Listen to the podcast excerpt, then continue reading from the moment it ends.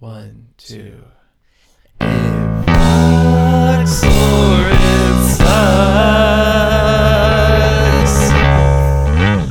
Okay. Hi, welcome to It Rocks or It Sucks. My name is Karl Kuehn. You may know me from my various music projects, Museum Mouth, Game Meat, and my slight involvement with Say Anything. Hi, I'm Becca High, and I am sipping on some almond nog, as they call it. That's Oh, how exciting. and today we're joined by an iconic guest whose name happens to be Lamont Brown from the band Ernie. Hi, Lamont. How the fuck are you? I'm so good. How are you? I'm also good. I'm like really excited about this. Lamont and I are vintage friends from the North Carolina music scene. I love that term. Vintage friends. Hmm. We're very vintage friends at this point in time. Does Lamont know that my dad's name is Ernie? No, I just found that out now. so, I love it. Intel coming across the desk. There's like a there's something on my screen on my face, and unfortunately that is gonna drive me crazy, so I have to wipe it off. Okay. not seeing um well it's because it's on my screen. Like it's only I'm seeing it. Oh, I see. It's a me it's a me issue, and unfortunately that makes it a big issue. Um but okay, so t- we're gathered here today on Zoom to discuss a little album that came out in 2005. Am I right? 2005? Yes. Mhm. And that album happens to be called Elevator by Hot Hot Heat. Wow. okay, so typically, yeah, that's before what we, you have to do. yeah, you have to literally scream your little ass off for this record.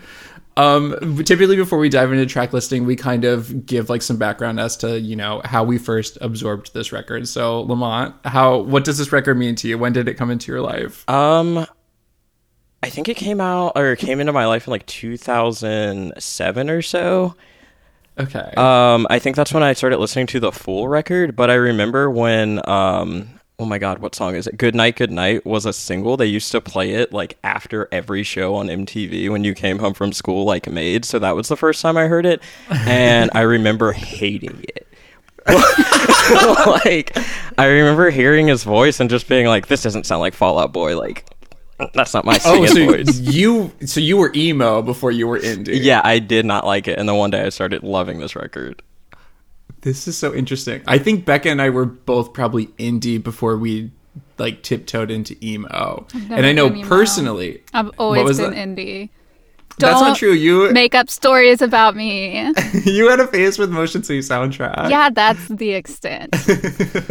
so when Becca dipped her toe in emo that one time, um, but it's like I don't. It's like I feel like you personally, Lamont, you have done an amazing job of distancing yourself from even the word in terms of like your musical output and like the people that consume your music. Like no one would call you an emo artist or like emo adjacent even. Yeah, I think that's definitely gone.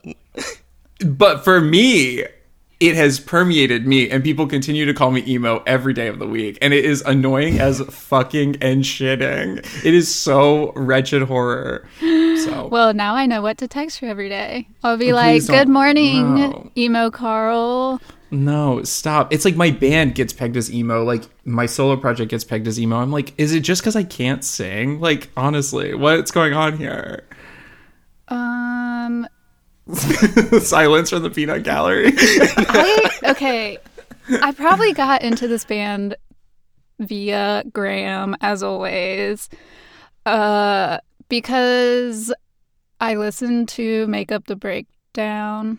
That was the record before this, right? Yes, really great album. Yeah. Which is really good. And then I remember buying the physical copy of Elevator and listening to it in the car with Graham on the way to and from school.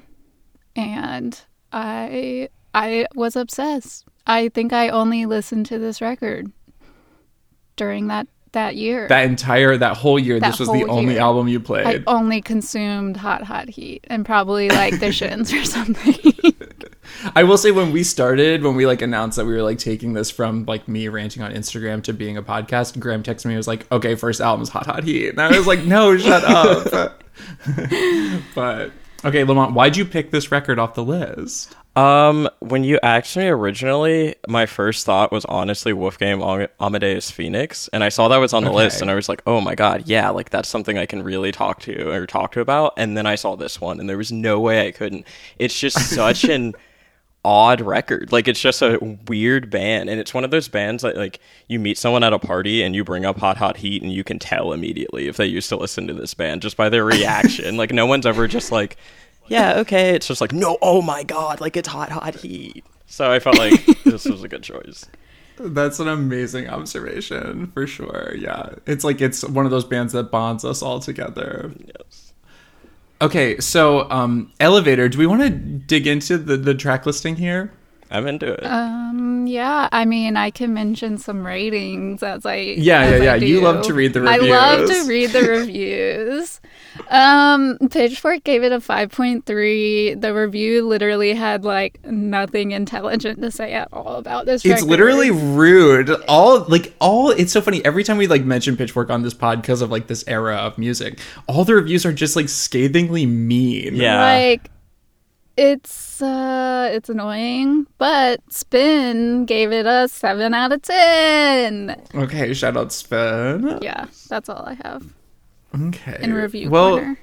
I do think that just as a fan of this band, I like got really into this band with Make Up the Breakdown, and then they re-released their like back catalog after that. So I was like obsessed with that too. I was like, okay, this like it was like you know kind of like shiny like dance pop and dance punk sort of stuff, and then like the back catalog stuff was like more like spastic hardcore noise stuff. And then like coming into this record, I was like, okay, this band went Beatles pop, like Beatle pop, like this is so I didn't expect it at all but I think that it yielded a really interesting product and a really consistent product. yeah. But okay, so let's dive in. Let's dive in. Let's dive in. Okay, the very first song, 17 seconds long. It's called Introduction. How do we feel about this song? I said I enjoyed it. I uh, had great little textures. Like it did its job. Like I am definitely introduced to the record. Like it's like it's Yeah. it's elevator music. It, like they did it. they, did- they like right off the bat, they're like, "This is what we're going for," and we Which, did like, it. speaking speaking to that whole concept, like the album art and the way it was formatted was supposed to mimic that of an elevator, and like they skip track thirteen. Though, if you have the physical copy, it's like four second track, and it It's like four seconds of silence. Yeah. Yeah, the numbering goes from like, uh, fuck. 12 to 14. 12. I'm like, what? what are numbers? How do they Oh, work? Because when I was reading it, I was like, wait, that makes no sense. But I haven't been in an elevator in so long, I can't even picture it. But, anyways, it's supposed to be like the numbering is supposed to be like the numbering of when you're in an elevator. Yes, indeed it is, Queen. I like I think that's like a cool idea to like make your album art that thorough. Like, you know, you settle on a theme and you're like, okay, we can make the theme permeate just like the music and now we can apply it to this visual element. I think the cover art is cool for this album. It's so of this time, And speaking of the third, 2005. Sorry. Sorry. I agree with that. It very is like it encapsulates 2005, like that that like uh mind space of indie where everything looked like very cutesy and arts and crafts. It definitely encapsulates that. And I also didn't think about that until now when you were talking about them skipping the 13th track. Isn't there like a whole thing where like 13th levels on hotels are supposed to be like cursed or something? So sometimes they'll like skip it. Like they'll call it the Famously 14th. haunted. Yeah. Famously Yes. haunted. If you go to Asia, the haunted number is four. So in hotels, they don't have uh, floor four. Ooh. Floor four. The more you know. She's worldly people. Okay, so basically, uh, since this song is 17 seconds long, um, I'm just gonna go ahead and say that the song rocks. Is, is it a song? Yeah, count the song. It's track one, Queen. Okay. Does it rock or does it suck? I don't even consider it a song. well, Becky, you gotta have a verdict. It's fine. okay. Lamont, what about you? I'm gonna say it rocks for the sole reason that I feel like it makes the second song more impactful.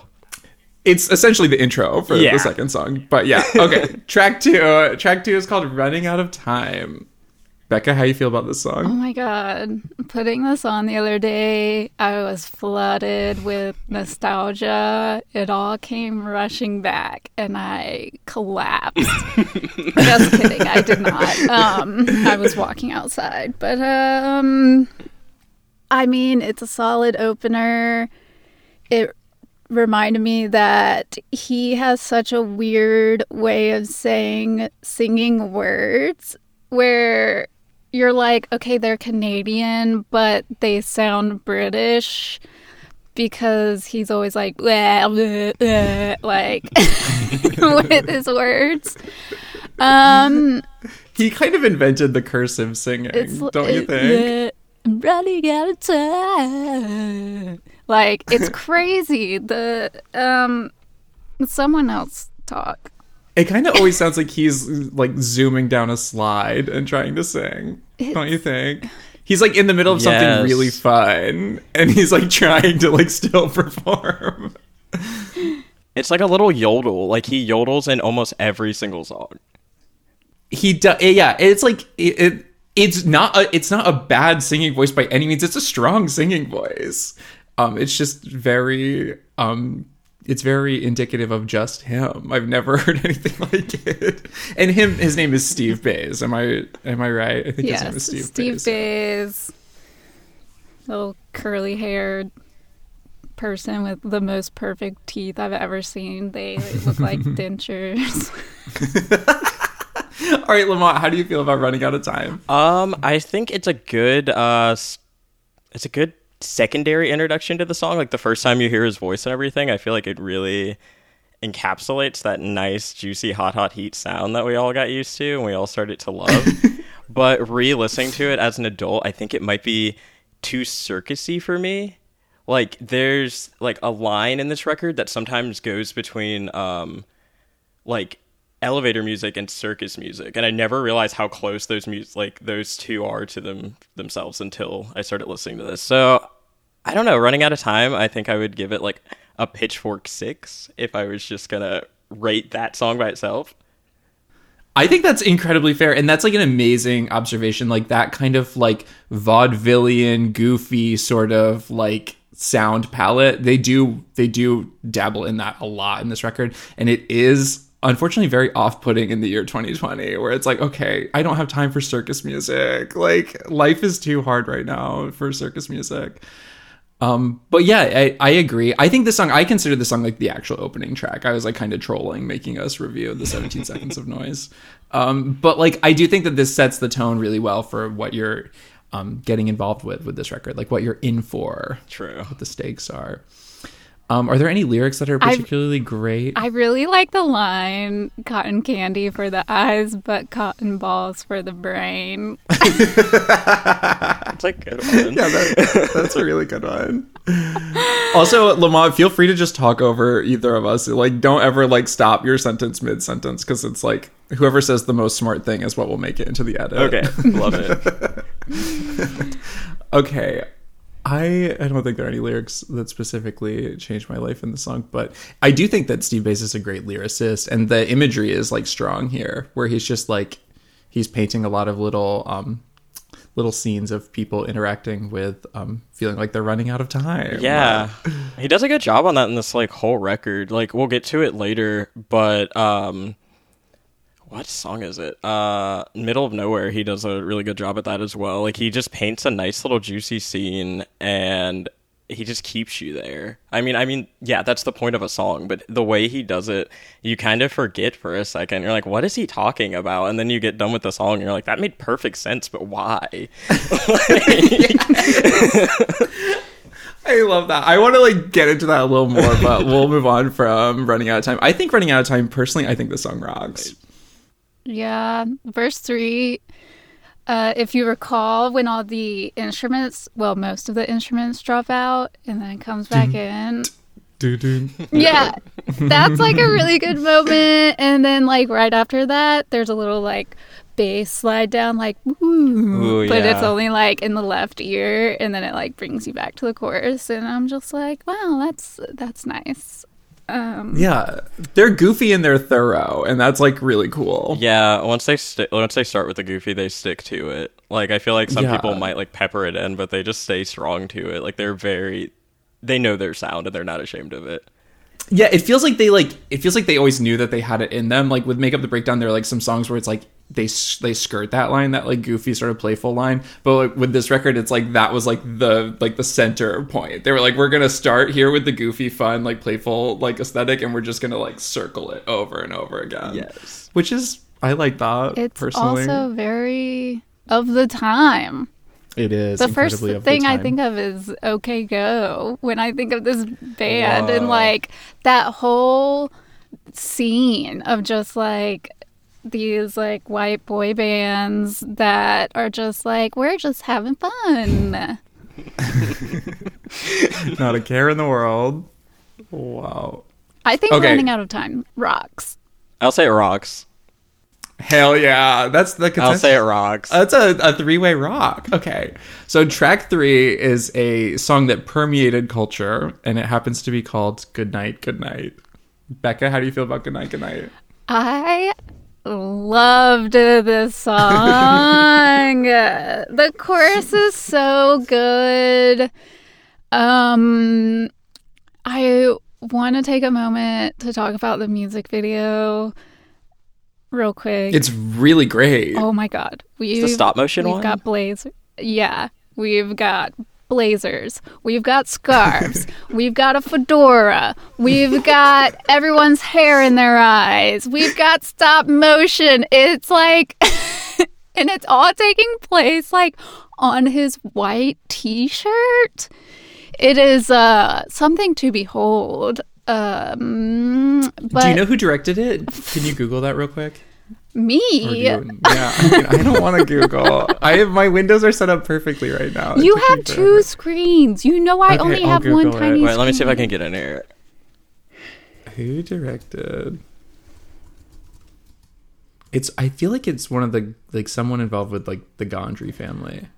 But with like Lamont mentioned earlier, how it came on after like every show on MTV after school sparked a memory. And I was like, oh my God, that is so true. Like it was everywhere.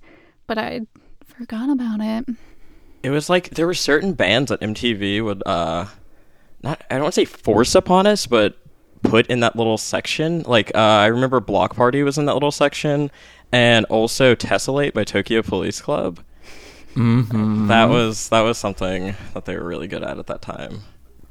Which that like What I feel like they don't do they still kind of even do that with music where it's like they kind of pick a band and for like a week straight that's like all you get because that like I feel like it, that built a lot of my um my music taste. I have not teen. had cable since going to college, so I don't know. Okay, I'm clicking on the YouTube vid, so unfortunately, if it starts playing really loud, I'm very sorry. I'm just praying to God it says a on here. live reaction recording Okay, of you to this vid, like me to Super Bass.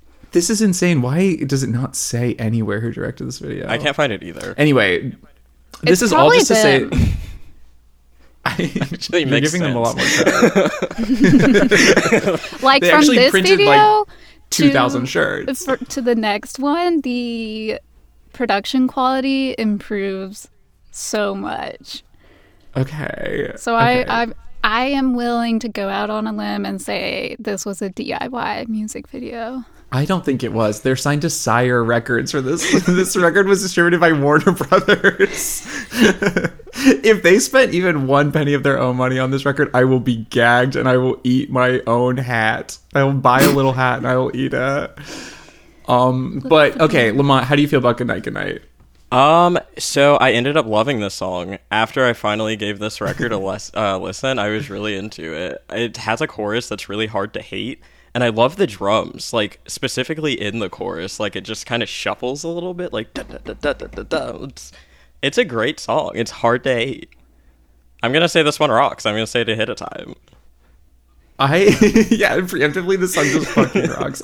I think um yeah, I think that that's something that this band was really good at leading up to this record. They had like a rhythm section that was just so creative and they like pick grooves that are like for indie rock at the time were very different than like what everyone else was doing um, Paul Hawley's the drummer's name. I know they like posted a bunch of like in studio vids of them recording this record, and like every shot of him playing drums was like fun and captivating. And he's like a very good performer even in the studio. So, but yeah, I agree. This chorus, there's some every song on this record has like a little detail in it that is like I can't pinpoint it down, but it, it like makes the chorus so like it has like a je ne sais quoi to it. There's like a sound in all the choruses that I'm like, why does this sound like the best chorus of all time? like, am I crazy? I, I probably look insane right now. My face is like flush red. I'm speaking so passionately about hot hot heat, but it's like there's like How something like Get it? Get it? Oh, Your oh face my is God, like yeah. hot, hot. Oh, like, He- I get it. There's like I don't know if it's like the little like high keyboard the da da da da da da. There's like something going on in there that like just makes the chorus like the most full, beautiful sounding thing. It's called mixing. Um, I mean, I, I know how you get there, but like I don't know what instrument specifically, or if there's like a plug-in or something. there's a plug-in just- for that. There's a plug-in for that. the song also has claps on it, which I appreciate. Yeah, Like old They- indie claps. Nothing beats that. they We gotta bring it back, Let's bring it back. Okay, so um, I think the song is truly uh, amazing. I think the song fucks. I think it goes beyond rocks. I think the song fucks. Whoa, I know. Um, she's going there. it rocks. Beautiful. Okay, so track four. Ladies and gentlemen. Lamont, how do you feel about this song? Um, so I think this song has one of my favorite choruses on the whole record. But as far as the total song or the uh, verses, I feel like the verses are very like Franz Ferdinand, like the hives. Like it's all shoulder movements, but then that's what makes the chorus so good. Like it just slides into it. It's great. So yeah. I love that. Becca, how do you feel about this song? Um, I want to cut out the opening where they're just going whoa, whoa, whoa, whoa, whoa. yeah, that's some circus shit for sure. um, this song has a lot of. It's very '90s to me. Um, but this song in particular really accentuates how interesting his cadence, I guess, is during the verses, where it's like his pacing is so interesting. Like you would never think like, well, there's a gentleman who's not so gentle cuz he's too generous with his chit and his chat. like he kind of like he kind of that's that looks and sounds like he's like a possessed toy. Oh my god. and then it's like, so lately we've been discussing a way to rid of this. The, like it's very How the like, fuck do you write a melody like It's that? very Right? That's musical. What It's incredibly musical. It's like it's so funny. I have always famously like steered away from musicals, even gone so far as to say I hate musicals. But this is the second time on this pod, like digging through this like era of indie rock where it's like this is a musical. Yeah. Yeah. And then Wow. like the effects used on that, like it's just the way that it goes. That's like the most 90s shit ever. I think you're totally right. I never really thought about that as being like a '90s thing. I definitely thought of it more as like a like a goofy, like cartoony sort of thing. But it is very '90s. yeah. I think the chorus is like pretty heavenly, and I think that it um it kind of like if the verse is like a little chaotic, like you're feeling a little seasick with all the goofiness that's going on. I feel like the chorus like pulls you up and out of it, and it's like okay, this is what the song's about. Yeah. Like, get you out of the muck of it. Get that it's cool.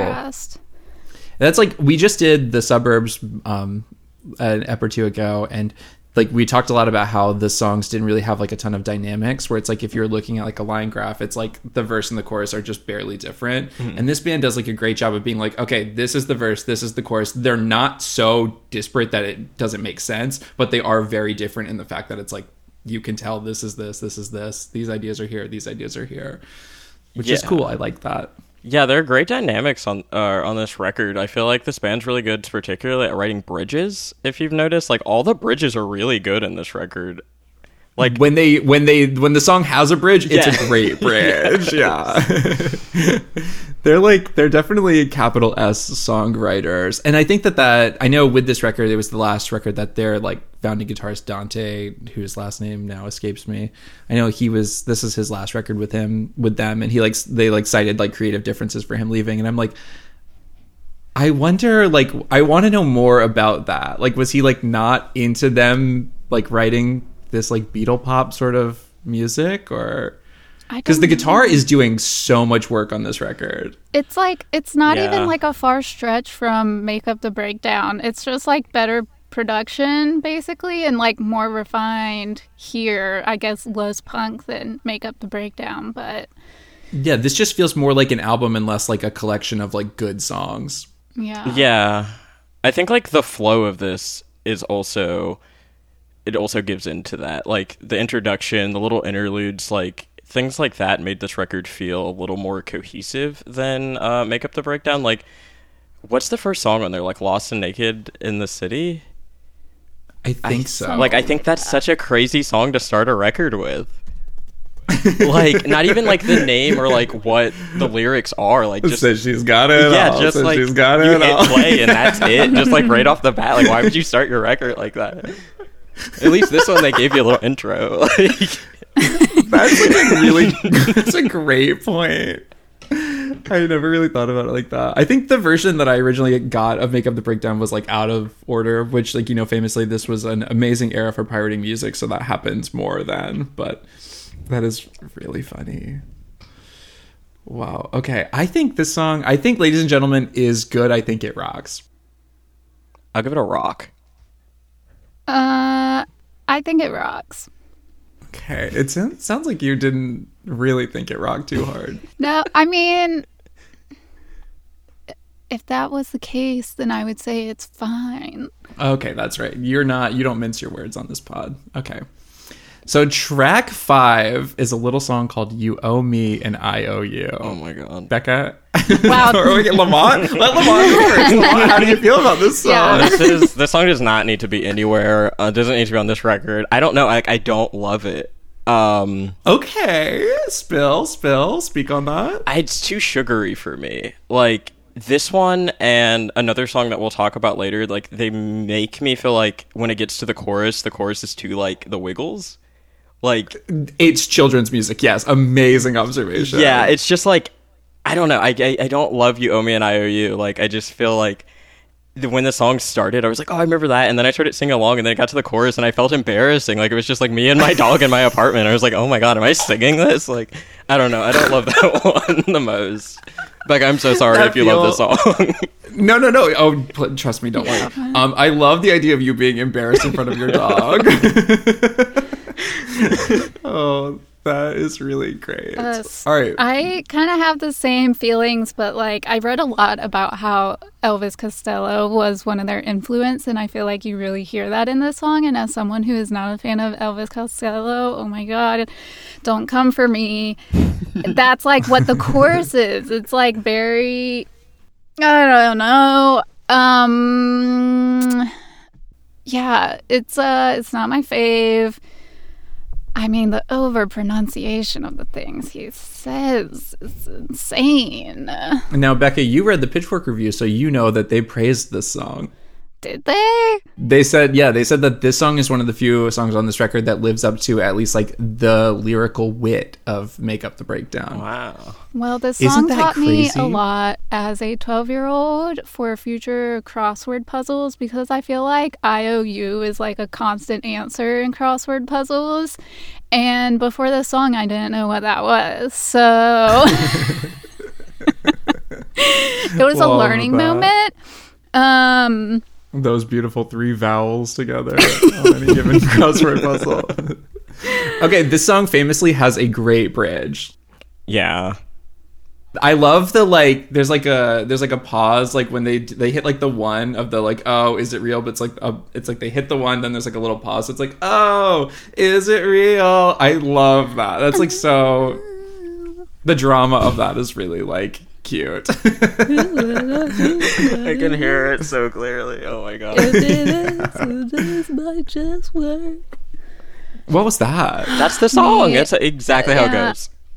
Oh, That's I had like there was like a weird audio that came in. Like someone It's had clicked me. on like a pop up. That's me. Oh, okay, cool. um, I think it's really. I know you both have mentioned this, but like listening to this record now as a 30 year old, the minute it started, I was like, oh, I know every word to these songs. Like they just come right out of me. It's insane. Um, this was one where I was like, this has a lot of lyrics, and even then, I was like, oh, I got this. Wow. But this is another example. Like, I think one of the worst things that could ever possibly happen to me is that I just woke up one morning and I was the guitarist in Hot Hot Heat having to tour for this record because the guitar is just doing so much. Like, in all these songs, it's like I wouldn't even know how to do that. Yeah. He has such a weird writing style in the, like uh, the best way possible. Like I always wonder like I just want to hear those tracks soloed or I'd love to see him in the studio just like laying them down or even at a practice where they're writing them. They're very angular and they're very zigzaggy. Very zigzaggy. I feel like no one had ever used the term angular or jagged to describe guitar playing until this band. and now it's like one of one of those are the like only two adjectives they ever use. Wow. Well, they Yeah. famously are terrible live. So there's a good chance that that the guitar player actually cannot recreate the sound live. I saw this band live and it was Was it good. good? Are you It was really good. What record are they touring on? I saw them on tour for this record for Elevator. I saw them at the House of Blues in Myrtle Beach. yeah, it was Oh, literally I so don't- good and so fun. I am kind of skeptical. She's about it. skeptical. yeah. I mean, it's like with live sound, and I, I famously have always said this, like with live sound, it's like you don't necessarily have to like play the best because like when you were like in the audience, just the absolute like sheer volume and like the way that like the music feels when it's like hitting you, it's like it doesn't have to be perfect. Like you're like paying for that. I'm not saying it has to be perfect, but like, don't suck. Which Also- every video of them I've watched of them playing live sucked. that guy. I also want to say for a band that started off like as a hardcore like punk band, it's like did you really expect them to get like much better live? That video It's I like Blink 182. of the Yeah. guitar player getting electrocuted. Have you seen that, Lamont? Which band? Blink 182 or this band? Oh, This hot, hot. They're playing a live show, and the guitar player gets electrocuted on stage, and it is something. No, I'm gonna watch that like immediately. He yeah, it's kind of kooky. He falls the fuck out, like falls down like onto the ground, and you can tell that he's like not okay. And it's from like the audience perspective. It's like someone in the crowd, and they're like, "He's faking it. Everyone it's part of the show." But also, Steve So Bays just doesn't check on him once. The other band members like stop and put their instruments down and go check on him, and Steve Bays is like walks to the drums with his microphone and is like, "Okay." Well, I mean, listen, being in a band is hard. You never know what the dynamic was like that day. Oh my god. I have to. I'm not saying I. I was gonna say I'm not saying I've played shows where like if Corey or Graham or Morgan got electrocuted, I wouldn't care. But like, you would be like, "The show must go on." I would. I. It's weird that he doesn't acknowledge like something happened into the mic because I would be like, okay, something is occurring Yeah, down here. he's like, "What's going on?" yeah, like wrap it up at that point in what happened? time. uh, yeah. The vid is particularly harrowing because once they get him off stage and he's like walking back to like whatever bus or vehicle or tent he came from, like the crowd follows him essentially. Karl, I think they're just going back to their cars. it's just weird because That's no one everyone it's like the show's over and everyone's leaving like why would they follow him I mean, That's, it just looks it's clearly the like visual, behind them is just like Just, a like, field and they're walking even just like towards wait a the sec. road The people, any listeners now are like going to have to simply watch this. I just watched it right now. This is this is a one video. Sorry, I was letting you guys go. I had to see this. Yeah, this is a real as he didn't while fake me it. and Karl battle it out as to whether he's being followed or if the crowd is just going back to their cars. In general, I would just wait until he was like safe, and then I would go back to my car. Give the man some space. he just got electrocuted on stage. I think they're following it. He's like, okay. Watching it right now. it- like, I think they're following him. I think it's Indie rock fans of that era, man, they're like piranhas. Oh my god. What song are we on? We're still on You Owe Me an IOU. Okay, I think I said the song rocked. Or I'm saying it now. I think the song is really insane, but it I think it. Ultimately, for a song by the Wiggles, I think this rocks. um I'll say this one's fine. This uh it's not my I too. favorite, but I respect it. okay, beautiful. Yeah. Becky, you said fine as well. Yeah, I think it's fine. Okay, love that. Okay, so the next song is track. Oh, my windows are all fucked up now. Six. Track six. It's called "No Jokes Fact," which is a little instrumentally interlude song. Oh yeah, Am I was like, what song is this? There's no Yeah. lyrics. Um, I don't remember how it Hold on, sounds. I even. have I'm to- gonna have play it. Very is this the like do do do do do do? Is that like the melody that goes on in it? Or is that um I have the- to think about. Oh, I'm on the wrong record. let me see. Yeah, it like because it comes out of you, Omi and I. So it's like the washy, like da da da da da. Yeah. Yeah. Yeah, the nice little triplets on the uh the hi-hat. I like this one. This one's cute. It's honestly beautiful. Yeah. They have fake uh, fuzzy record sound effect going on. Yeah. That was so prevalent for the time. Let's make it sound analog. I think this song is actually gorgeous. Yeah. It makes me want to make lounge music. I think the song rocks. I say rocks. It might be my favorite one so far. Uh, I'm joking. no, I mean tea. Um, yeah, the song rocks. Beautiful. Okay, track seven. A jam upon all jams. It's a song called Jingle Jangle. I think this is the best Uh, song on the record.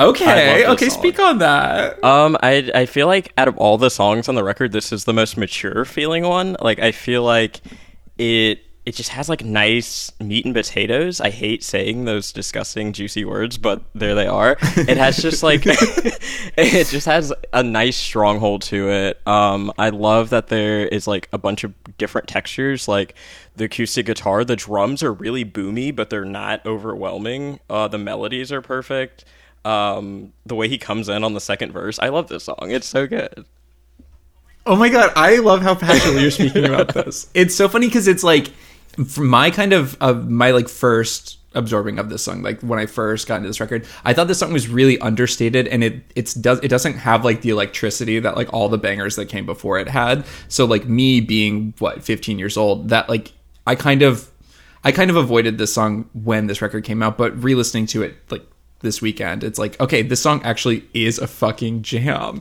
And you're right, it is like a mature melody, it's a mature progression, and like all the little parts having like kind of their own dynamics. It's really, it's cool. This is like a feat. I feel like the best songwriter in the book could like walk up to Steve Bays and like, hey, good job with this. yeah Becca? I like this song. I literally just wrote there's lots of gus- guitar stuff going on.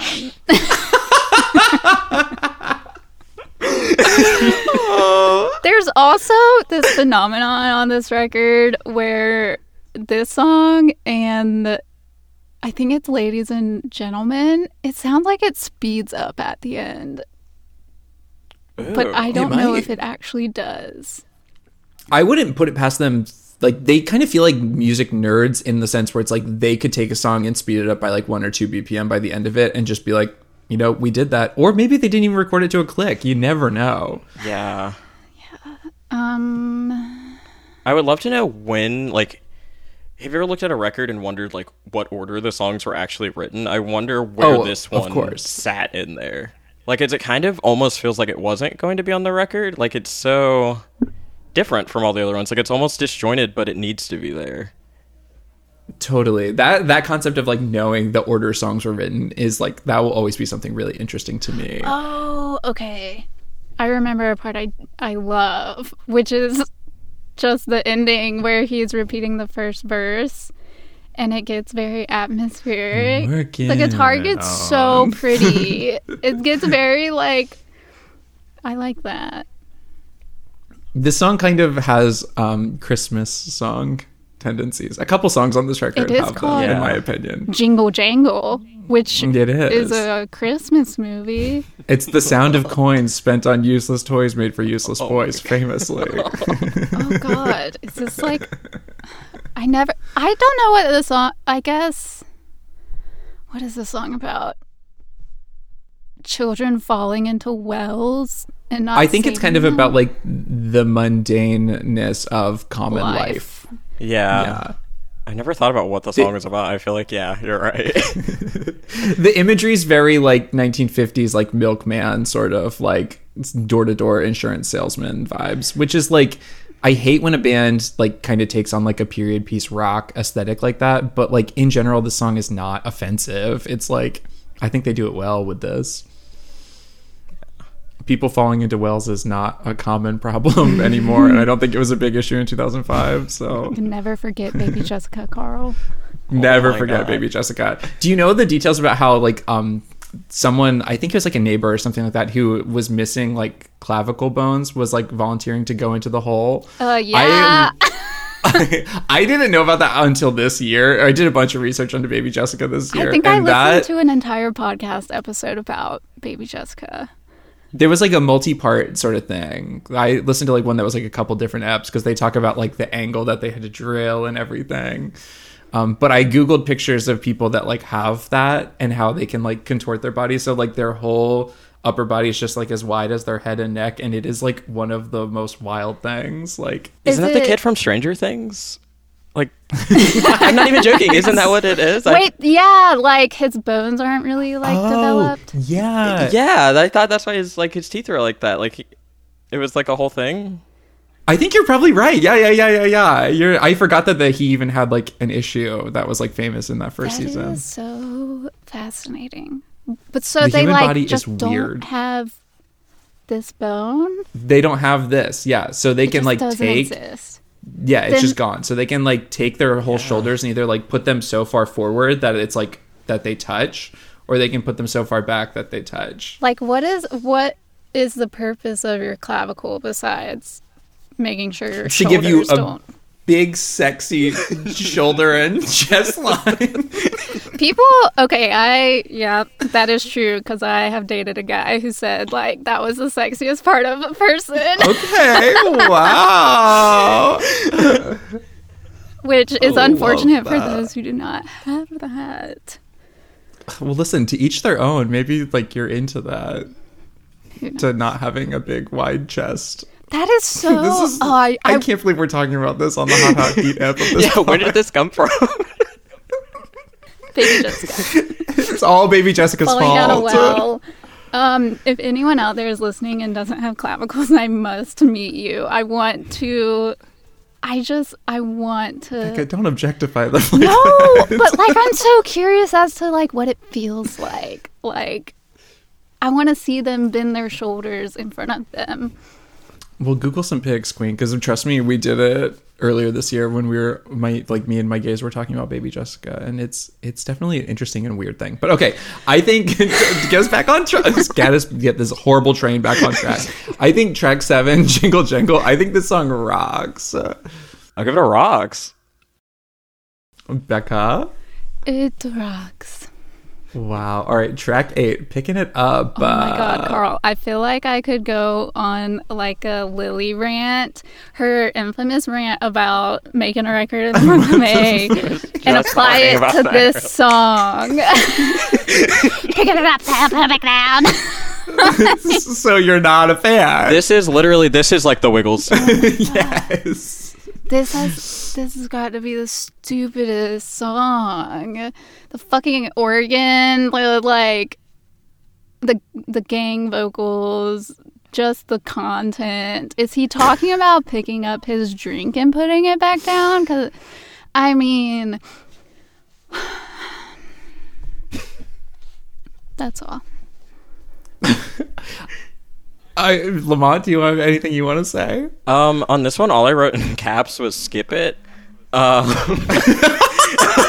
I Yes. did. I, I like it's one of those songs where um, I guess like once I got an iPod and I started taking my CDs and putting them on my iPod where I could skip what songs were on a record, I guess this one didn't make it. So I kind of forgot the song existed and then going back and listening to it, it it's not. I don't love it. I can't do it. You you didn't miss it. No, and especially it coming after Jingle Jingle, like I get like trying to get the momentum back up in the record. It's like why did you pick this one? Like this is so jarringly bad.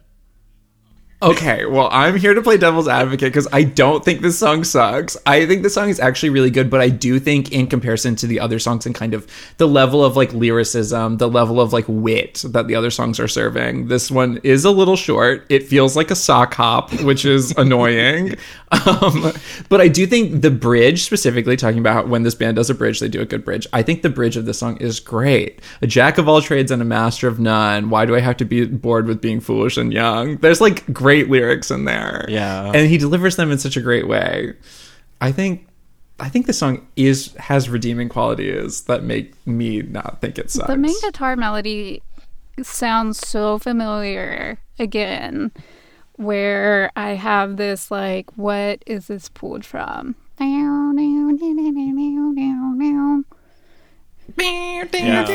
The call and response of the guitar and the organ. The organ. Uh, organ can really make or break a, a song, and this era of indie rock loved some fucking organ. I don't like it here. No, it stands out too much. Like certain bands do it well. Like I loved anytime Tokyo Police Club used an organ, but in here it's just it's like when you're listening, all you can think of like it's an organ. Like that's the only thing that comes to my head when it pops up. Like it's not catchy. It's cheesy. Yeah. It, it's glaring in a weird way. I think picking it up fucking sucks. Okay, Lamont. I'll say this one sucks. Okay. Well, I think the song is just fine. I think y'all have big hater energy. Okay, track nine. Track nine is a little song called Island of the Honest Man. Uh, who wants to go first? I let Becca. Becca. Yeah, ladies first.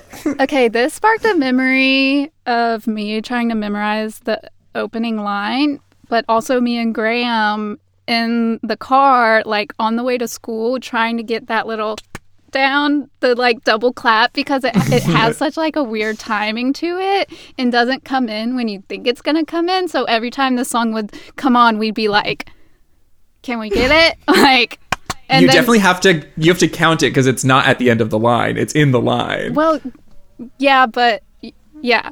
Anyways, um, so that's like a cute little memory. Um, a little anecdote. uh, I want this song to be remastered. I feel like it could have a better mix. Um, I feel like, like in college, when, or at least like in my situation, I took like a music mixing class, and it's like, it's mixed to how you learn instruments should be mixed, if that makes sense. Like the drum should sound like this. You need to pan this instrument to the left, and this instrument needs to be over here. And the guitar should sound like this, etc., etc. You know? I almost feel like I hate again. I'm gonna play devil's advocate. I feel like there's so much going on in the song that it's almost like they took the instruments and they're like, let's make this like the least distracting part because it's just like lyrics upon lyrics upon lyrics. It's like melody upon melody. It's like if all the li- instruments are in their lane, like maybe just maybe the listener will be able to absorb everything that's going on here. Yeah. May- oh, give this song to the Waves guy. Yes. Yes. Yes. Yes. And then he would be able to do like a, a more interesting mix on it. I think this song I really deeply love. I think this is my favorite song on this record. I like well, this song in Middle of Nowhere and Good Night Good Night. But like for a non-single, this is my favorite song far and away cuz it's just like it's so kooky, it's so much going on. The lyrics are off the wall, but like you get the imagery, like it's painted very clearly. Um I don't know. There's so much. There's like the little like the Prince guitar Yes, part at like that's the one point. part. There's like there's like so much to like love about like what's going on here in this whirlwind of a song. Yeah, and it definitely grabs your attention immediately. Like I feel like there's no way to hear the song the first time and not let it start playing. Like just the way it starts off with his just immediate rant, his immediate like what is his name again? Steve Bays. His immediate Steve voice. I love it. yes. It's like loud and front and center immediately when you start the song. Um I think the song did this this song didn't get a music vid, but this song like could have had a music vid in my opinion. It's like one of those songs that's like just off the wall enough that like it is catchy and lovable. Like it doesn't have to have it has a great chorus, but it like doesn't have to have like the big sing songy yeah. chorus. Does anyone know what the narrative here is?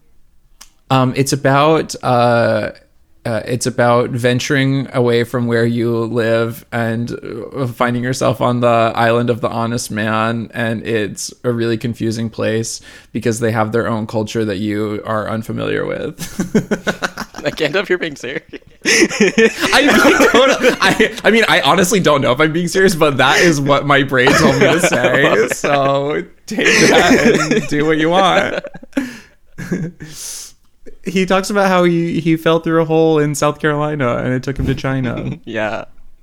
and that's where he found the island of the honest man. Longest silence in the history of the I'm pod. reading the lyrics Becca's- and I am just like, what? What? She's looking very skeptical, listeners. I think the I don't think I ever knew all the words to the bridge of this song actually and coming out as someone who just lied on the pod saying they knew all the lyrics to this record because the from the sunrise up above to the sunset below they all sing welcome in welcome back welcome on let's go I if someone like told me 30 minutes ago to write down the bridge lyrics for this song I would not have gotten that right Yeah. I'm looking at him now. This whole song is this is a really thick one. I didn't realize how like how deep he goes into everything. yeah Um, Becca you seem tired by this song I'm just trying to figure out. Maybe I, I just I'm not smart enough to understand. Um, I don't think that's true. I think it just takes like a certain level of like like really goofy imagination. I hate that I'm using the word goofy so much to describe this record, but it's like when you compare a record like this to something like Bon Iver or something, it's like unfortunately you have to use the word goofy to describe Hot Hot Heat. Yeah. They're like the definition like textbook definition of like whimsical.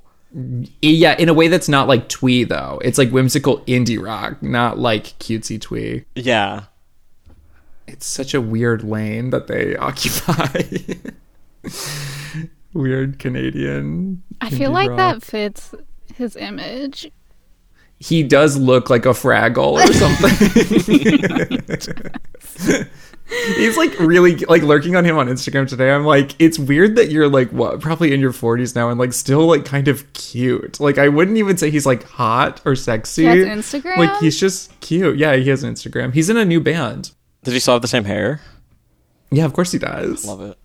That he does have like perfect curls. yeah, they're undeniable, those curls.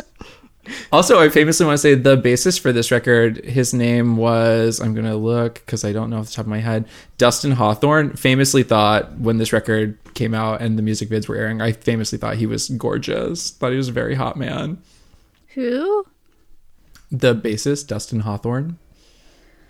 And also, when I saw them, he was playing a Fender P bass that was in Tequa finish, the like green burst that I have a strat of that famously everyone says is hideous and looks like a pickle.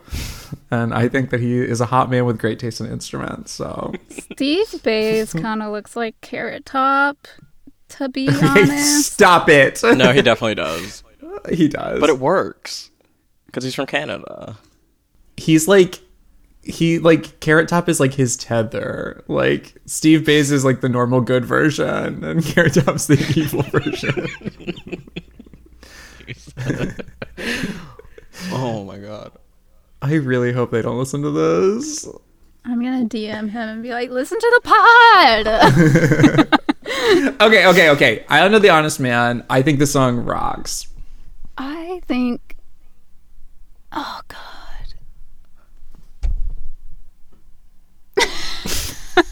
I'll I'll put it at fine for me. Okay. I think it rocks. Okay. All right. Surprise.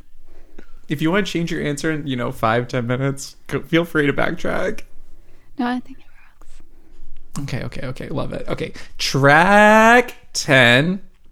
A song called Middle of Fucking Nowhere. Lamont just threw his hands up. All I right, love speak this song. speak on this. This song is What do you love about this song? Um, the song used to make me cry, honestly, in middle school. Uh, my parents were divorced, and it always took me to a place of like feeling like I was in the middle of nowhere, living with my parent I didn't want to live with. So the song like had meaning in that case for me. Um, I loved the music video. I loved the scene where he went into the bathroom, if you remember. So I think it's like the second half of the first chorus. He goes into the bathroom and the audio cuts as if you were listening to the song from the other room. And I remember like things like that blowing my mind. And that's when I started really liking this record and like really jumping into it. I love that. To be able to like inject like that sort of middle school divorced parents like sentiment into a song that when you are that age, it's a priceless feeling. Like you like bow to the the band that writes the songs that you can do that with. So I feel you on that completely. Yeah, I do right, think this is the air quotes saddest song on the album. Like I feel like most of their songs you don't really feel anything from them, but this is like the one song where you actually feel something. Yeah, it's like raucous, joyous music, but this is like the emo ballad on this record, and it's still like 130 BPM, but it's like it's so good. I I deeply love this song. I think there's like, is it like what what instrument does the like do do do? I think it, it- sounds like string I think plugs. it's okay. I am pretty sure it's just a keyboard sample. Like a lot of keyboards just come with that orchestral plucked string. It's like an or- orchestral pluck sample, and I think that's what it is. Because I was wondering the same thing. it's a quiet detail. It's not something that like immediately jumps out, but like oh my god, when once you hear it, it's like all I hear when I listen to the song now. I'm like, oh my god, I want to add details like that to every piece of music I ever record. It's so good. It's one of those things that like you might not notice until you see them live, and if that like doesn't happen live, you're like, wait a second, this is kind of empty. what is this? Yeah, this is lacking. Yeah. Wow. I think the lyrics are really, really great here. This is kind of one of like for this era, like 2005 indie rock. I feel like the opening verse of this is some of the most like iconic imagery. Mm-hmm. The Yeah. don't get mad if I'm laughing, blame the caffeine for the 5 a.m. phone calls. And then just every line after that, too. It's like, wow. And this has like this song and Jingle Jangle and even You Owe Me an IOU. Those are the songs where it's like you can tell there is like an Elvis Costello ness about all of this. Where it's like, mm-hmm. it's like, what is, I don't even, is, I don't even want to say it's like a rockabilly sort of thing, but it's like nerdy indie rock music. Okay, Becca? I think the snare in this song sounds so bad. Hot take. Oh. It opens literally with just like a shaker and the snare. And I'm like, why would you make such a central part of the song sound so bad? But Yeah, I just Lamont? listened to it now. I agree. I, didn't even, I didn't even think about that. Wow, it is really bad. It sounds like a toy, like a Fisher It's- Price toy. and it doesn't change. I'm like, oh, maybe this is just like a weird effect they're doing before the other instruments come in, but like nothing changes. I will say with this record, this is an album that famously, when I thought about it, there's like a lot of treble going on. Like you don't really think about like the bass too much in these songs, but listening back to it just today, I was like, God, I wish I had like a mixing board in front of me because it's like all a little muffled.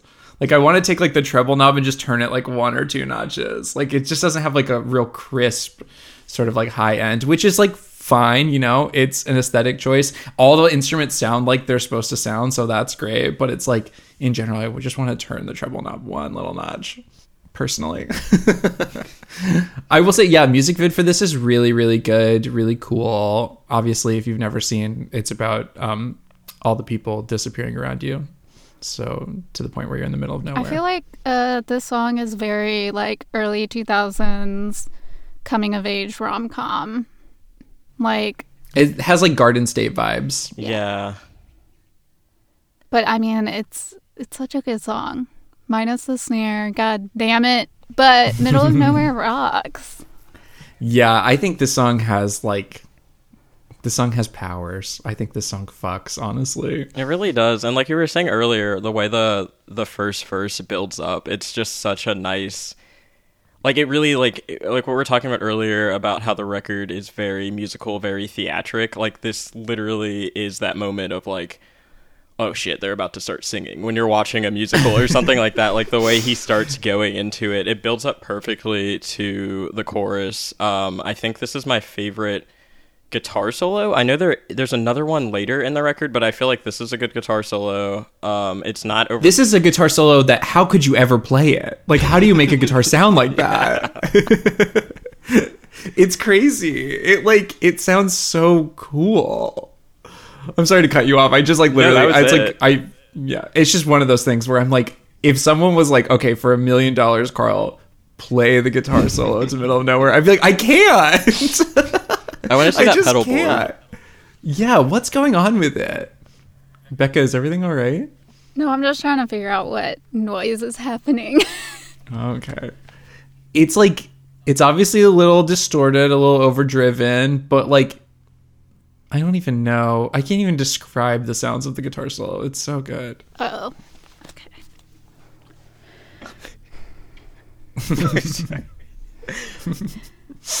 Is everything all right? Yeah, I'm sorry. I was, I was staring at your screen the entire time. like, that's like what's gonna pop out.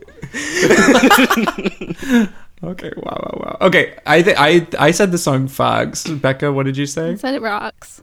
Okay, Lamont, what'd you say? I forgot. It definitely rocks. Definitely. What if you were just like, oh, it sucks? Major plot twist. Okay. So, track 11, a song called Dirty Mouth. Uh, Dirty Mouth is like, uh, oh my, don't you start? Jingle Jangle's like cousin, like sassy black sheep cousin. That's how I felt on this one. But I really liked it. I think it has really good melodies. Um, I think the verse melodies are better than the chorus melodies. Wait, can you hear Is my dog? dog? what is. Is that a Yeah, what's happening? If it's a dog, Wait. I must. Oh, my lord. Oh, wait. my- yeah, I can see her. Wait, I gotta change. She's behind the mic. oh, look at it. She's so mad. I don't know what she's whining at. She wants to be on the Oh, she's so cute. Lamont, what's your dog's name? Mo. I knew this. I knew this. Yes. Oh my god, now. Momo. You can't even see it. She's the like- stretch. She literally just did the downward dog.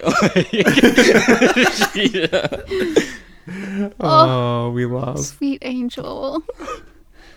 Okay. Does she um, have an I feel like- Instagram account? no, she's off the grid. I'm off the grid. I don't know how I feel. Oh my god. Dirty Mouth. I hate this song so much. Okay, speak on it. Spill. I literally wrote I hate this song and followed by I hate this song so much. And then also a misheard lyric where he says wake up cinnamon. I always thought he said uh wake up wakes up in a van and I'm like who the fuck is cinnamon? I thought he said sentiment. Yeah, I don't know. On don't think I knew Genius it said. says wake up cinnamon as in the spice and maybe that's what he calls his GF. Uh, Wake you ever up, thought about that? I'm kidding. I think this song is in a key that I hate. I hate when songs are in whatever key this song is in. It's like dirty sounding. Yeah. Yeah, because it's like, wash your dirty mouth. Like, ah! like, And that's another thing I realized on this record. Every song, they say the song title in the song. I wish they didn't. Like, this is definitely one of them. I don't want to hear the words dirty mouth in a song, especially over and over again. Yeah, it, those are not pleasing words together. But yes, I don't know. In general, I don't. I truly don't hate any song on this record. I look back on this record very fondly, but I do think if there was a song on this record that sucked, I think it's unfortunately got to be this song. How do you guys feel about the bridge like on you're it? Already gone. Like, What are what are the bridge lyrics? I gotta say I Uh, cannot wait, not even one more night or day. Holiday, fly away. I like that part. I'm like, I think that part's cool. Especially when he does it the second time when he's really sassy. I think that's Yeah. what pulled me into this one. It's like I gotta wait. Like it's great. it kind of has like um System of a Down vibes. Can we get that mashup think? like Jay Z Linkin Park did their records like Hot Hot Heat System of a Down record? That would be like the I would get an instant 0.0 on Pitchfork, but I would buy it. I'd buy it on every format. That's like the indie rock version of Lulu. We need it. Okay, holy fucking hell and shit. Um, okay, I gave my verdict. Becky, you gave your verdict. Lamont, I think you said the song rocked. Do I remember correctly? yeah, I'm gonna say rocks. I'm not going back. After Becca's compelling rant. I guess you were looking at my screen. I could tell. My rant. That was just me saying I hate this song. I love that you said your notes and then you told us what your notes said. Oh, okay, okay. So, track 13, we've got a couple seconds of silence. Essentially, we've all discussed already that we think this is a cool idea. I don't necessarily think this needs a rock or a suck moment. Um, but that leads us to track, I guess, technically 14? 12. I think we met Um, Soldier in a oh, Box. we, oh my god, I'm going off of the Genius, not the Wiki. yeah, we did Soldier in miss a Soldier box, for some reason is skipped on Genius. You're right, right, right. Okay, so track 12 is Soldier in a Box, not any sort of number of seconds of silence or whatever. Okay, yeah. Soldier in a Box. How do we feel about this song? no Um, one wants to talk. on this one, I just wrote into this one for some reason question mark. Um. I So. Oh, sorry. Go ahead. no no no no go go go go. When they say "soldier in a box" over and over again, I can't tell if that's actually the chorus or the pre-chorus. If that makes sense, because there's that part after it that I really like, but I don't like "soldier in a box" when it's like. Else. Like I like that part, but I don't know. I don't think the song stands up too well. I think I know I just talked a bunch of shit about Dirty Mouth, but I think this song is like technically the weakest. Even though you're right, that I I think that is like the hook. We'll just call that the hook because I don't know if it's like the chorus. Yeah. But it's like that part is gorgeous. That's like such a the way that that melody moves is very satisfying. But it's just I don't think it saves um how bad the verses are. They're like funky. Dude, there's a fucking harpsichord break in this song.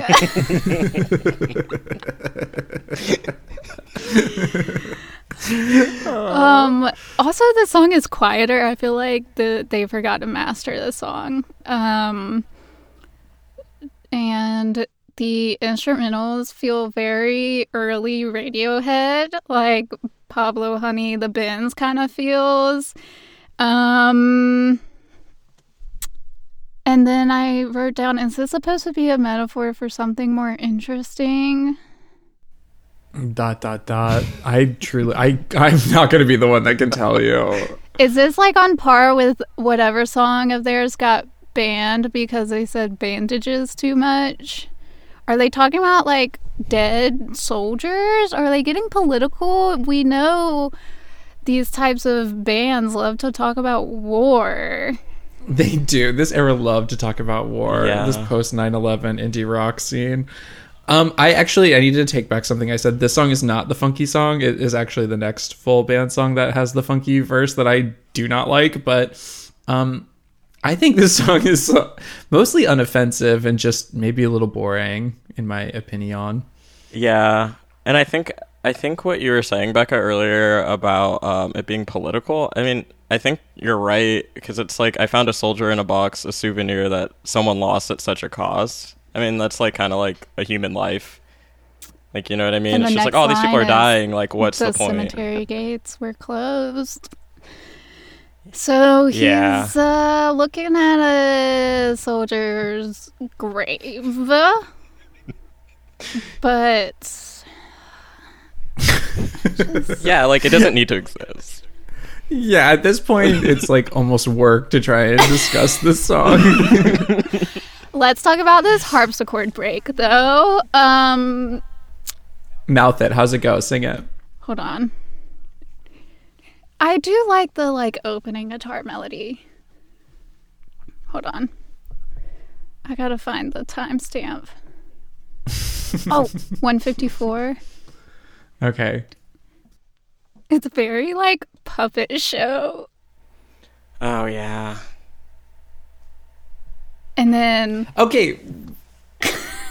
I like the oh no, oh no parts. Am I crazy? oh no, oh no. I, I like those parts. okay. The song makes no fucking sense. I feel I, if anyone's listening, if anyone from this band is listening, I'm really sorry. We're just like it, this is the era. This is the timestamp on the pod where we all get really tired. it really is because I keep going back and forth, being like, "This is good," minus like the lyrics, I guess. but then I'm like, "But is it?"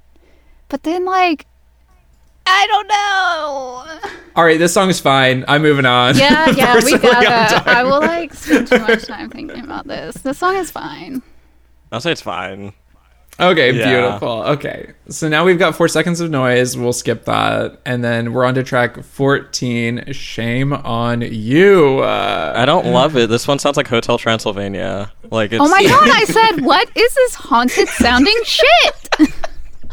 It's incredibly that it, haunted house music. I literally hate a haunted house. Oh my god, take that harpsichord solo and put it in this song. It belongs in Shame on You.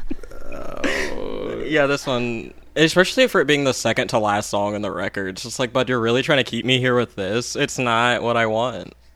No, yeah, they like front loaded all the bliss, and then they tried to take us in like this dark turn, and it's like, okay, this is actually just really cringe in my opinion. Yeah. Yeah.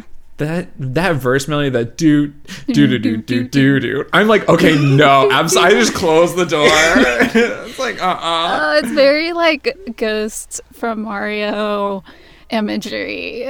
yeah bowser's castle vibes Yeah. And then there's they're going like ooh in like the background. it's not like that, but it's just very deep like ooh. i also must say the chorus lyric the shame on you for getting wet That's like you're talking to Um, your dog. Like, shame on you. also it's like all also very sex negative song in my opinion what? Was that your cat? well, I, it's not one of my cats they're all being quiet there was a weird howling scream in the background of someone's audio I thought. Shame on you for getting wet. It's like someone just crying. yeah. How is this sex shamey? Karl, explain. I just am reading into it like that. Oh, I Get Wet by Andrew WK. You know, it's like getting wet is like a sexual thing. and this is clearly about like a relationship going to shit. Do you think she do you think this is like the scarlet letter? he does famously sing about like uh, a common theme being all his uh, all his girlfriends are crazy. Um, But he does it in a way that's not like he does it in the indie rock way, not the emo way, where Yeah. he's like, "You're a fucking bitch." There's none of that, thank God. It's also a weird song because in the chorus he keeps talking about you as if that person like literally shame on you, but in the verses it's all his fault. He's talking about running with scissors wasn't smart. He tripped. He cut open their heart. Like I don't understand. Okay, amazing observation. Like, it's like what is this song about? Like who's who's in the wrong here? I think They're him. both in the wrong. I think it's probably him. oh yeah. Undoubtedly him. I don't know. This song is one too where I'm just I'm not here for it. I think this song sucks. Yeah. Yep. But that brings us to the closing track, track number 15, a song called Elevator. It's great. Do do do do do do do do. This piano part is sexy. It has a it, it has the creep by Radiohead guitar. I also famously learned how to play this song on piano when the record came out, and it's really satisfying. You do like a descending thing, and you use your thumb to like come back up. It's really as I Suzuki smack my mind, method, sorry. Karl It's Kuehn. very yeah. One of the few times I was like, I want to learn how to play piano with this song. It sounds like a really nice song to learn. It's gorgeous. I mean, I think the song sounds like "Creep" by Radiohead, with m- mashed up with "Don't Speak" by No Doubt, which I love. Like those two songs together. I mean, just beauty. And that is "Elevator."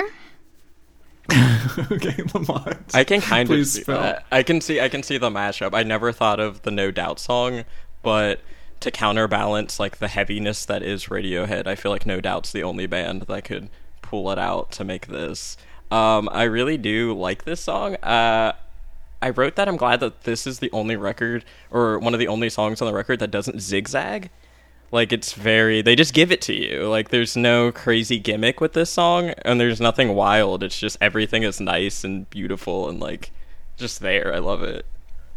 It's very linear, which is very cool. Yeah. Now, famously, this has an amazing, I think, guitar solo. I don't know what instrument does the weird little melody solo thing towards the end, but it's very cool and gorgeous. And kind of buzzy sounding. Nice counter melody to the piano melody. That's like the thing when like when your song is based so heavily around like a single instrument constantly playing a melody rather than like any chords. It's like you kind of have to like pare down the other instruments, but I think that you know soloing over that is like a cool idea and I think it sounds good. Yeah, yeah I think that's a guitar. I'm listening to it. yeah, I think it's a guitar. They're like he like Dante's like guitar parts on this record are so like they're busy, but they're also like textural. It's like not always like you're not always paying attention to just the guitar, but it, the guitar is always doing something interesting. So Yeah. I love that. Do, are there any lyrics that jump out to anyone in this song? I wrote "Stay on the ground" in the bridge, but I'm trying to figure out what line that is. Let's stay on the ground. Let's stay Yes, fooling around. yeah, I guess I just love the whole bridge. It's so Yeah. it's very nice. It's like that that line specifically, especially the way you just sang it, is very much just like dancing in the rain with your arms out. incredibly that. It's like you tip your fedora and then you're just like in the rain. Like it's very. Uh, who is that guy that did that a lot? The WB frog. No. You're not wrong. yeah. Wow. Holy fucking fucking shit. it's WB. Yeah, it's he's serving WB frog. Who is that? There's like a famous white man that people talk about with this. What? Is it Frank Sinatra? is that who I'm dancing thinking around of? in the rain? That like era of man. Are you talking That about genre like of singing in the rain guy? yeah, sure. I don't know. That like I don't know what I'm talking about. Classic capital M man shit. Gene Kelly? Probably. Sh- sure. They're all the same. I to like me. the WB They all look frog the same. better. WB Frog is yeah. What's his name? He, what he has like a real name. Oh, he has to. We're all googling. Michigan J Frog. Yes, oh my god, yeah. take me away. Oh my god. I, I love when you Google him on Google, it just pops up and says species frogs, plural. So that's really nice. Oh man. Oh my god. Okay, wow. J'adore that imagery. I think I think this closing track, I think Elevator, I think this song rocks. yeah. Mm-hmm. It rocks. I think they they wrap up the package really nicely with this song. I agree. Um okay, before we do final verdict, is there anything anyone wants to say about this record? I feel like we just really tore it apart, so there's probably no damage control that needs to be done as of right now. No, I think I wrote, I think I said everything that I wrote. Um, the only thing I really like, I know that it happens a lot in music, but I wish every single song didn't say its name so like in your face. Like, I just wish it wasn't on every song. But other than that, I think it's a fun record. Um, I think if you're in the right mindset and you're at a good age for it, it resonates with you really well, especially if you don't realize you like musicals at the time. Subversively inserting that into your life. Okay, cool. Becca, anything you want to say? Um, uh, take a shot every time I sigh on this pod. Um, no. Okay. Well, perfect. Let's do final verdict then. So, Lamont, do you, are you familiar with final verdict? Do I need to explain that? Um, jump on it real quick. Let me get a Basically, I'm gonna just I'm gonna count to I'm gonna count to three. I'm gonna go one, two, three, and uh, after three, we say it rocks or it sucks, as in the whole album as a whole, as a big beautiful package, whether it rocks or it sucks. Okay. okay. And we all say it at the same time. all right, you ready? Oh man. Yeah. I love when people get geeked out by this. It's so cute. Okay. One, two, three. It rocks. Sucks. okay, wow. Okay, well, um, do you want to speak on it, or do you just want to leave it at that, King? I think at a record that's 15 songs long, if you're including like the four seconds of silence and everything, um, there's good songs, there's good little moments, but I think like the songs that have good little moments as a fool, I don't love them as like, oh, I could really go back and listen to this and like listen to the entire song. I think there's a lot of songs on this record that once I hear the chorus after the first verse, I don't need to listen to the rest of the song. Um, and I think it's just simply that like I couldn't it didn't it didn't like hold up the test of time for me. Um, I think it has more nostalgia than um, solid music that I w- will take with me for the rest of my life journey. So I agree with Pitchfork on the 5.3. I think that's like an accurate number for this record. it's funny how that, like, yeah, when it came out, I'm sure people were like, "That's ridiculous! It's so good!" And now it's like through a retrospective lens, it's like, actually, yeah, that seems like pretty fair. yeah. No, I don't think any songs from this record are about to hop on my like running playlist or anything. Yeah. So, and I agree. It's like it's kind of it skirts like a line where like it's like really poppy. It's like modern sort of pop, like sugary pop music, but it's also like enough indie rock where it's like you don't want to listen to it for indie rock's sake, and you don't want to listen to it for like the feeling you get from you know digesting like radio pop. So it's like one of those things where it's just like it's in that weird middle ground where it's like when I'm listening to it, I do like it, but I don't seek it out. Yeah. And it's also like I feel like if I were to show this record to someone for the first time, it's one of those records where I couldn't just play it. I would need to explain it for a second. Like, okay, listen, like I found this in middle school and like it has like a lot like I couldn't just play it for someone and I think that's another reason I can't give it the rock That's thumbs up. I I never think about that, but you're so incredibly right. That is like a real thing with a lot of albums, and this is one of them for sure. Wow. Okay, well, Lamont, where can people find you online, King? Um, I'm on Spotify. I'm on Apple Music. I got a Bandcamp. Um, Ernie R N I E is the band name. Um, yeah, uh, I just put out uh EP last month called Poncho. If you want to listen to it, um, that'd be nice. I love that you did like you did like a quick rollout where it's like, okay, single Monday, album Friday, and I'm like, okay, yes, like like literally just like fuck it. Yeah, yeah. I just wanted to get them out. Yeah, it's like it's when you're like a self-recording artist, it's like you sit on things for so long where it's like honestly like my fans are going to get it no matter what. Like they're going to seek it out. So like just roll it out like that. I think it's so smart. I love you. I'm so happy you did this. This was like such a a little blessing. Thank you for having me. This is like a great way to end 2020. Honestly. Oh, hey, bitch. Okay, perfect. Good. It Rocks or It Sucks is produced and edited by Becca High and Karl Kuehn. It's mixed and mastered by Becca High. You can follow the pod on Instagram or Twitter at It Rocks or It Sucks. Thanks for listening and feel free to like, follow, rate, review, share, do whatever you want. Bye.